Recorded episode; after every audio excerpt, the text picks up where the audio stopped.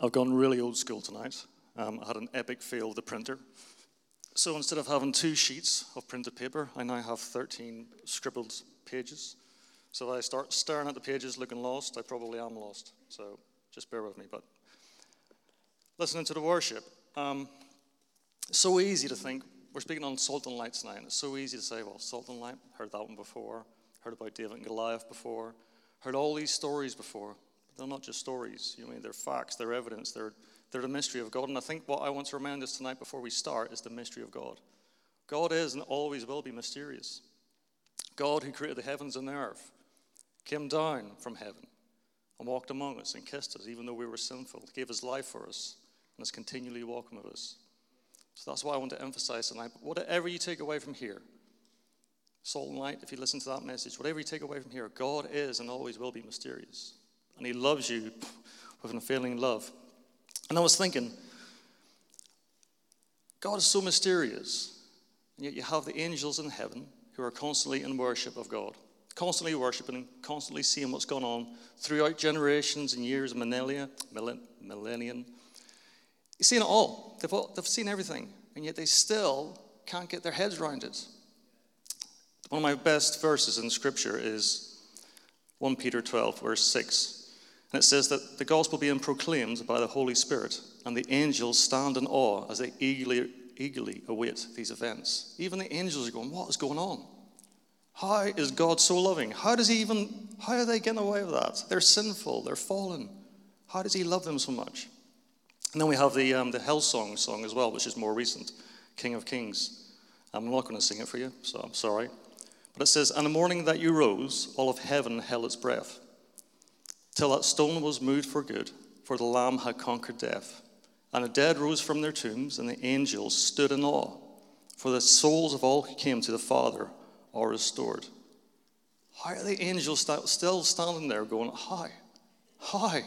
You've seen everything by now. You've seen Moses split the sea through the power of God. You've seen God create the heavens and the earth. You've seen everything. How are you not understanding that God is and always be, will be mysterious? And I think sometimes we can come to meetings like this and we think it's just another story. It's not another story. Whatever happens tonight, let God speak to your heart. I'll open your heart. Be receptive to the Holy Spirit as He speaks tonight. So before we start, let us emphasize that God's in control. It's not me here tonight, it's God. God's placed me here. I don't know why He's placed me here. I think He's got a sense of humor. But I'm here. And whatever you hear tonight, remember that God is mysterious and that He loves you. So let's pray. Father, I love you so much. We love you so much. We're here for you. Lord, this is not just a club, this is not just a gathering, this is a gathering in the name of Jesus Christ, our Lord and our Redeemer. The one who was born in a manger, walked among us, gave his life for us, tempted in every way that we were tempted, fully God, fully man, and who on the third day took that breath, took that breath again and conquered hell, death, and the grave. Lord, what more can we say apart from we love you? We thank you for your mercy, we thank you for your grace. We thank you for your loving kindness, but we thank you, Lord, for being our God. Amen. As I said, I am skipping through the pages, so it's about 13 pages, only 56 to go. So we're reading from Matthew 5, um, chapter 5 tonight, verses 13 to 16, which is salt and light. Verse 13 says, You are the salt of the earth. But if salt has lost its taste, how shall its saltiness be restored? It's no longer good for anything except to be thrown out and trampled underground under people's feet. You are the light of the world, the city set on a hill that cannot be hidden. Nor do people light a lamp and put it under a basket, but on a stand, and it gives light to the whole house. In the same way, let your light shine before others, so that they may see your good works and give glory to your Father in heaven. Amen. So, salt, what comes to mind when you think of salt? Probably the first thing that came to my mind was a small sachets from McDonald's, the little sachets that you got. Not really salt, are they? Doesn't really do anything apart from make a mess. Or when you go to a fish and chip shop, when the, the lady or the person behind the counter says to you, "Do you want some salt in your chips? I always ask for loads of salt. But that's not the salt that Christ is speaking about. Christ is talking about another salt. So when he was walking on his earthly ministry, the salt he was describing was the salt that the Roman soldiers would have used. It was so expensive, it was so sought after. It was actually used as currency sometimes. It was called white gold. And that's how sometimes the, um, the Roman centurions would have been paid with salt. Um, so that's how expensive it was when he was, when he was talking about it. It also has healing properties. So it can be used as an antibacterial and antiseptic properties. You can tell I wrote that down. It can be used for conditions such as eczema, acne, psoriasis, and the list goes on. It helps your circulation. Have you ever thought, how you get into a bath and you turn into a prune after about 30 minutes? But how come when you get into the sea, you don't turn into a prune? I never knew that. I never thought about it until I read it. But basically, the salt stops your skin from dehydrating and it keeps the moisture within. Never knew that, but there you go. So it keeps it's good for everything. It's good for circulation, it's good for you, and it's good to rub into the wounds. And obviously it brings the cleansing, the cleansing with, with it.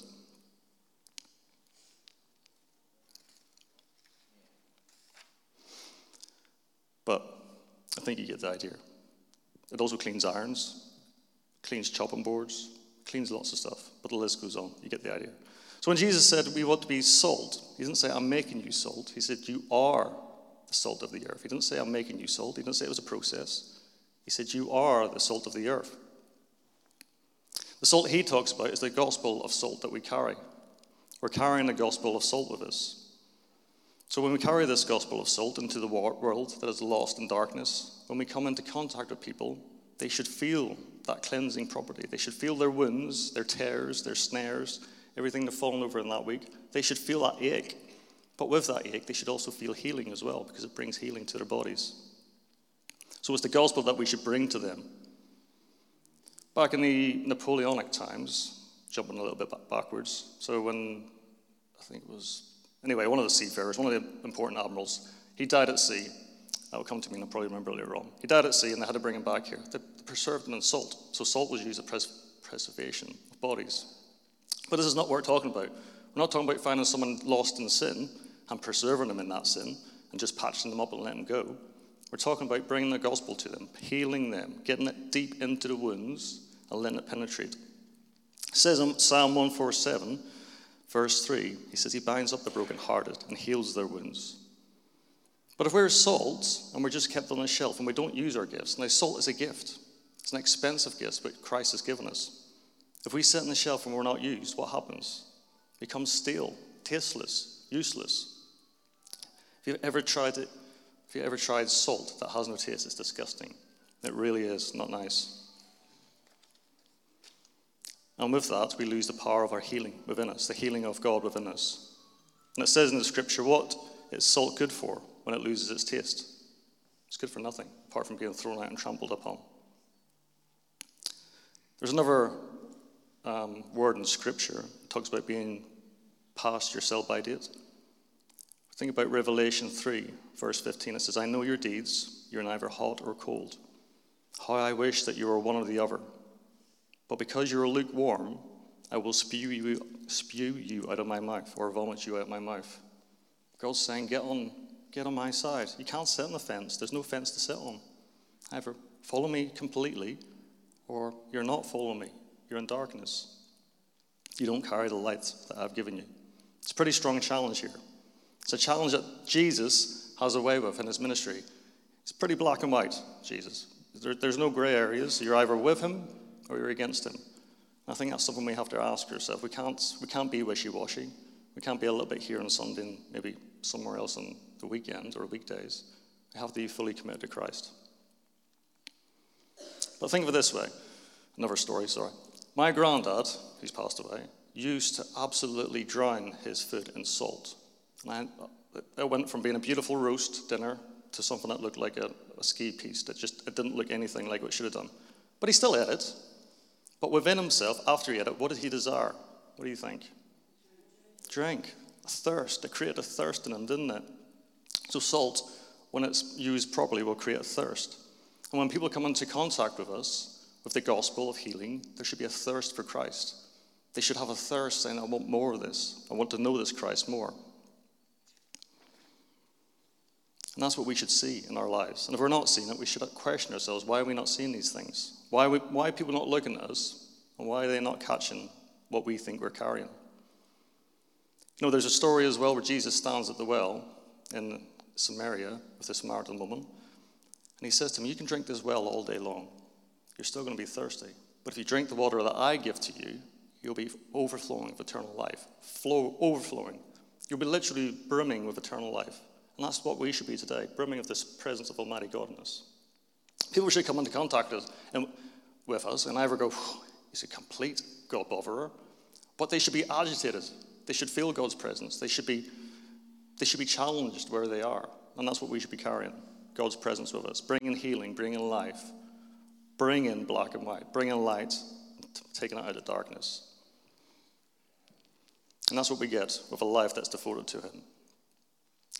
When you think about the water fountains or the fountains that are in the city centre, sometimes they spray up water. Even if you're not close to it, you still get sprayed to the droplets sometimes. And that's how it should be when people come close to us. They should be getting sprayed the, the droplets of the gospel. Well, that's salt for you. But one question I'd like to ask is do people get soaked in the gospel of salt that you carry? I know sometimes they don't get carrying my salt. They don't. But there's another passage here, isn't there? Saying that you are the light of the world. Imagine, I'm going to tell you another story, okay? Sorry, but this is my Irish background. We tell each other stories all the time. But anyway, imagine, imagine the lights going out now, David. Can you imagine that? Oh, there we go. So it's getting dark, isn't it? The lights going, going out. And if it was perfect, it'd be completely dark. But I'd probably fall off the stage. But anyway, you're out walking late at, late at night. You thought it'd be a good idea. Your Fitbit says you have to move, so you get out into the car and you move a little bit. Before you know it, it's got really dark, you got misplaced, you have no idea where you're going. So you think, okay, I got Siri on my phone, I'll ask Siri where I am. Battery dies, you got no battery. So it's gone from being lost to having no communication to having no idea where you are. And it gets darker and darker and darker. And before you know it, you have no idea where you are. You could literally be standing anywhere and you trip over and you have no idea where you are. You're lost. What would you do? You have no, you have no point of reference. What way would you go? You could just sit where you are and just wait to daylight, but it'll probably be 13 hours until it comes. You start to walk. You panic slightly because you think, oh, I have no idea where I'm going. And when I used to walk through the dark in, uh, in the Marines, because we used to have to do NAVIX, is I, have, I couldn't see a thing apart from my compass. And I used to do that because I thought, if I fall into something, at least I'll know where I'm going. I still fell into things, and it hurt more because I was doing the big steps, but I don't know why it made me do big steps. But when it's dark, you always exaggerate your steps. So, this is what you're doing right now. You're in complete darkness, exaggerating your steps. You have no idea where you're going, and then you trip over a cattle grid. Now, what should be an easy obstacle during the day has just really hurt you. Not only have you just tripped over it, so you've got your ankle twisted in it, your knee's bashed, your face is bashed, and you're probably saying some words that you shouldn't really be saying. And you're really fed up. It takes you about three minutes just to cross that obstacle because it's slippery, it's wet, covered in mud because have been there. But anyway, you get up, you get to the other side, crawl to the other side. You think, thank goodness that's done. So you think you're on a road because you can feel the gravel under your hands. You stand up again, you think, actually, that really hurts. I think I twisted my ankle. I think I've done something to my hip. And my face really, really hurts. So you start to walk again. Again, you get your confidence up again after a, a few more steps. Before you know it, you tripped and you're in a ditch full of stinking, dirty water. You got a mouth full, you got eyes full, ears full, you're soaking, you're fed up. What do you do? Do you give up? I think I probably would have given up by now. But you don't give up. You get up, you get really angry, you get really frustrated. You reach up to grab something, you just grab the barbed wire, so now your hand's cut, it's now bleeding, and you're still in darkness. So not only are you bleeding, but you've been smashed, you've been literally battered. And you sit there and you just think, what's the point? What was the actual point of carrying on? Why, why should I carry on? So if I carry on, I'm just going to get more hurt. If I sit here, I'm wet, I'm cold, I'll probably get pneumonia or something, but who cares? I'll give up. And that's sometimes where we find ourselves in life. So we have tears in our eyes now. We're fed up. Heart's going really fast. You think, I just want to go home. I just want to lie in my bed. I just want to go home. And then guess what? We're in Dartmoor. It starts to rain. Really heavy rain. You think, my goodness, could get any worse. So you got tears in your eyes, you're picking the dirt out of your face, your hands bloody, you got cuts in your jeans, whatever else you're wearing, you're soaking, saturated. You think, right, I have to crawl out. So you crawl out of that ditch onto the road again. But when you look around this time, you see a light. You think, oh, I didn't see that before. So you start to walk towards the light. And when you're walking towards the light, it actually gets brighter and brighter and brighter and brighter. And because you see you're getting close to it, the darkness doesn't really matter. Who cares about the darkness? I'm heading towards the light. And you almost end up in a sprint, even though you've got a dodgy leg and you've got a sore face and you've got a sore hand, but you still start running towards the light because that light is a point of reference. That light says you're going to find safety there. It says there's going to be a warm bed, possibly. It's going to be directions. There's going to be a phone call. There's going to be someone there that can help. But what happens if that light wasn't there? That person who was lost in darkness would still be in darkness. They couldn't find the light. But we're that city on the hill. We're that city who the people who are in darkness, who are around us, should be running towards, saying, There's something in this person, in these people. You've got something. What have you got that I haven't got? You're battered, you're bruised, you're, you're torn, but you've got joy within you. You've got happiness, there's peace within you. Why? We're in the same circumstance, but there's something different about you. They should be asking that and running towards us. You know, once you have purpose and once you have direction, it takes the darkness away, doesn't it? Because even just a little flicker of light in darkness, and darkness disappears. And that darkness cannot overcome the light. That light is Jesus Christ. Sometimes it's very quick to look over these stories. Sometimes it's very quick just to go, it's another story. It's another story. But if you actually place yourself as that person who's just been smashed, torn apart, hands ripped apart, completely lost, battered, be honest, let's be honest. If you didn't know where you are, you probably would just sit down and give up, especially if your, your phone wasn't working. And that's how people are outside this building tonight lost, darkness, probably ready to give up. If not, someone in here probably is ready to give up, thinking, what's the point? What is the actual point? But like I said, they ran towards that light. But if we're not carrying that light as children of God, as we should be, He said we're light. You carry the light of the world. If we're not carrying that light and they can't see the light within us, where else are they going to find the light? Are we hoping that the pastor is going to have the light? Are we hoping that the, um, the ministry people or the, the singers are going to have the light? They're not in your workplace and they're not at your school. They're not where you are during the week. So the people around you, how are they going to see the light unless you carry it? You know, we talk about light so much. We talk really loads about light. But what is the light that Christ talks of? Before Christ was born, he was prophesied of so many times throughout Scripture, all the way through back. But Isaiah spoke of him, saying, The people walking in darkness have seen a great light.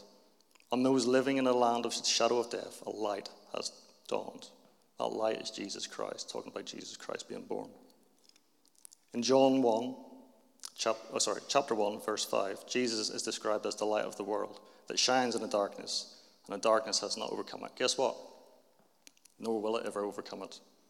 The Christ, Jesus Christ, is there. He sealed us with His Holy Spirit. The light of the world lives within us. We can't see it, but it's there because Christ has said it's there. He referred to himself throughout his ministry as being the light of the world. And we, as his disciples, as I've said, are called to be his light bearers. He wants us to be that city on the hill where the lost run to and are saved, where they find salvation. The salvation is not through us, but we carry God with us. Wherever we are, we carry God. But I also see a consequence of this as well.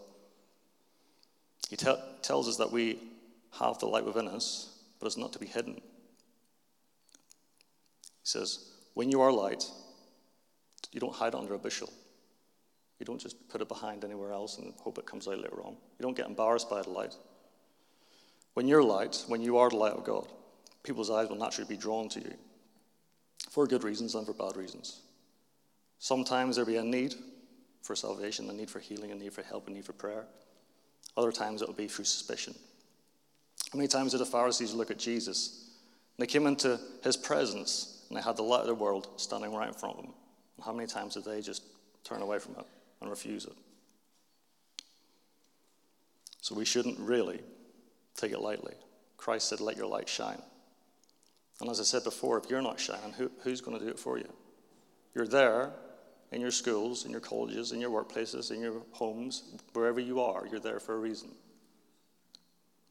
God has called you to be salt and light where you are. So, how can we be salt and light? It's a good question, isn't it? How can we be salt and light? Well, there's only one way, there's only one example, isn't there? And that example is Jesus Christ. Jesus Christ, as I said, when he met people, he was carrying the salt of the gospel with him. When he met people, they, they were healed through the salt of the gospel. But there was also people who felt that pain. You ever heard the term of being like, it's nothing like rubbing the salt in the wound? It stings, doesn't it? It really hurts. And that's obviously the Pharisees. The Pharisees just felt the hurt. They felt the pride to getting smacked a bit. Jesus thought, who's this upstart? Who is he? But they didn't see the healing that was going on within their wounds. You had the blind see, you had the deaf, ears opened, you had the lame walk, you had the. De- I read the Bible, I was reading last night, and Lazarus. How? How, when Lazarus was raised from the dead, did they think they should kill him? They've just seen a massive miracle, and still they couldn't see the light of the world for who he was. But then we're very good at pointing out their faults and not seeing our own faults. How many times has God, through us, done something miraculous? And how many times have we just forgot about it? We're not passed it on. Or our prayer has been answered and we've not told someone else. Or how many times have we prayed and He's truly spoken to us, but we've not been obedient because it's not the answer we want? God challenges us. He's got a good way of finding that hole and putting his finger in it and making it twist and turn and making you wiggle out of it. But that's how He wants you. He wants you to face the challenges that you, have to face. So Jesus Christ is our perfect example, continually rubbing salt in the wounds of those that He met. But to be His light, we need to reflect His light. We need to reflect the light that was, is within us. And the only way we can do that is to be holy, for He's holy. There's no other way. We need to allow the Holy Spirit to purge within us. So you think about a diver purging all the water out of his mask. You need to purge all that wickedness out of us. That's nothing that we can do. We just have to be receptive to God and allow Him to do it. But it needs purging. And that's not an easy process, let's be honest. That's going to be a lifetime process. You're going to get over one hurdle, and you're going to find another hurdle. You're going to think you've been really good in some area, and you're going to fall in another area. It's just human nature, isn't it? But the fact is, you're receptive and open to His leading and His prompting. Just allow Him time to work within us and through us. So I'm asking you tonight, as we draw to a close, who are you? Who are you? We sang it on You're a Child of God. We need to know who we are. We need to claim it. We need to hold on to it and not listen to lies. You are the salt of the earth. You are the city on the hilltop. You are the light of the world. You carry this within us. As a child of God, this is what we carry. Don't listen to the voice in your head that says, No, you're not. Look at what you've done last week. No, you're not. It's a lie. Anything contrary to the word of God is a lie. So you are the salt of the earth, and you are the light of the world. So I pray tonight that you will see this and allow those around you to see him through you. And as we close, we were talking at the start about the mystery of God. I can't get my head around how, how God loves me. I understand how He loves you guys because you're better than me, but I don't get how He loves me. So I know how wicked I am and how wicked I can be. But His mercy and His grace, and He's continually forgiven me for every stupid mistake that I stupidly make over and over and over and over and over again through His perfect love. That to me is mysterious. So I don't think any human would put up with that. Jesus Christ is the light of the world and he lives within us. He's given us his Holy Spirit to walk, to have authority over demons and everything else that's wickedness and this darkness. But if you just look outside tonight, how many people do you know that are walking in darkness? Spiritual darkness, not physical, spiritual darkness. How many people can you just come alongside and rub salt of the gospel into their wounds? How many people can you come alongside and point them to that, to that light? I just want to emphasize tonight if you're here and you're not a child of God, if you're not in darkness, you're surrounded by light. You've got loads of reference points here. If you don't know Christ, I can't think of anything worse. I don't, I don't know how you've, you've come this far. So, the main point of these Sunday evenings is to be able to, to come together to worship together, to hear our words, to glorify God, but also to pray as well. So I think reflectively it'd be good to pray for one another, for each other, and possibly for a few things that you want to um, confess or speak about. And if you do, just come to the front or just raise your hand. It doesn't matter. It doesn't matter where you are. Someone will come towards you or, or someone will come alongside you. But as I said, if you don't know Christ, but you do want to know Christ, if you've heard this and you think, I want that light, I'm fed up with this ditch. I'm fed up with these aches and these pains, this barrenness, this bruises. I'm fed up with it. I'm fed up with giving up. I just invite you to welcome Christ into your heart now. And it's simple. You don't have to say loads of words. You don't have to do many things. You just have to accept and believe that Jesus Christ is Lord. You just have to accept that He's died for your sins, and there's nothing else you can do apart from say, You're my Lord. Nothing else. So let's close our eyes. Father, we give to you tonight this whole, whole meeting, Lord. I pray, Lord, that there will be someone who have been touched, Lord, by your Holy Spirit. That someone within their heart, Lord, will feel that conviction power, Lord. But a conviction, Lord, that brings love, brings life, not condemnation. Lord, you are a God of light. You are a God who lights the way, Lord.